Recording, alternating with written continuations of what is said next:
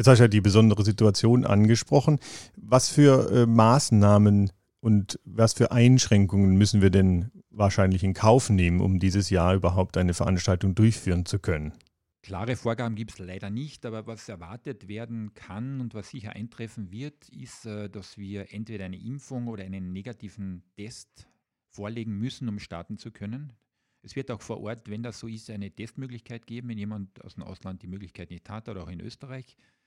Dann wird es in gewissen Bereichen absolute Maskenpflicht geben, das heißt im Startzielbereich, bei der Startaufstellung, in den Buffetzonen, danach im Ziel natürlich bei der bei der Verpflegung, also alle Bereiche, wo mehrere Menschen zusammen sind, wird es wahrscheinlich den 2 Meter Mindestabstand geben und die Maskenpflicht. Also auf das müssen sich die Teilnehmer derzeit leider einstellen.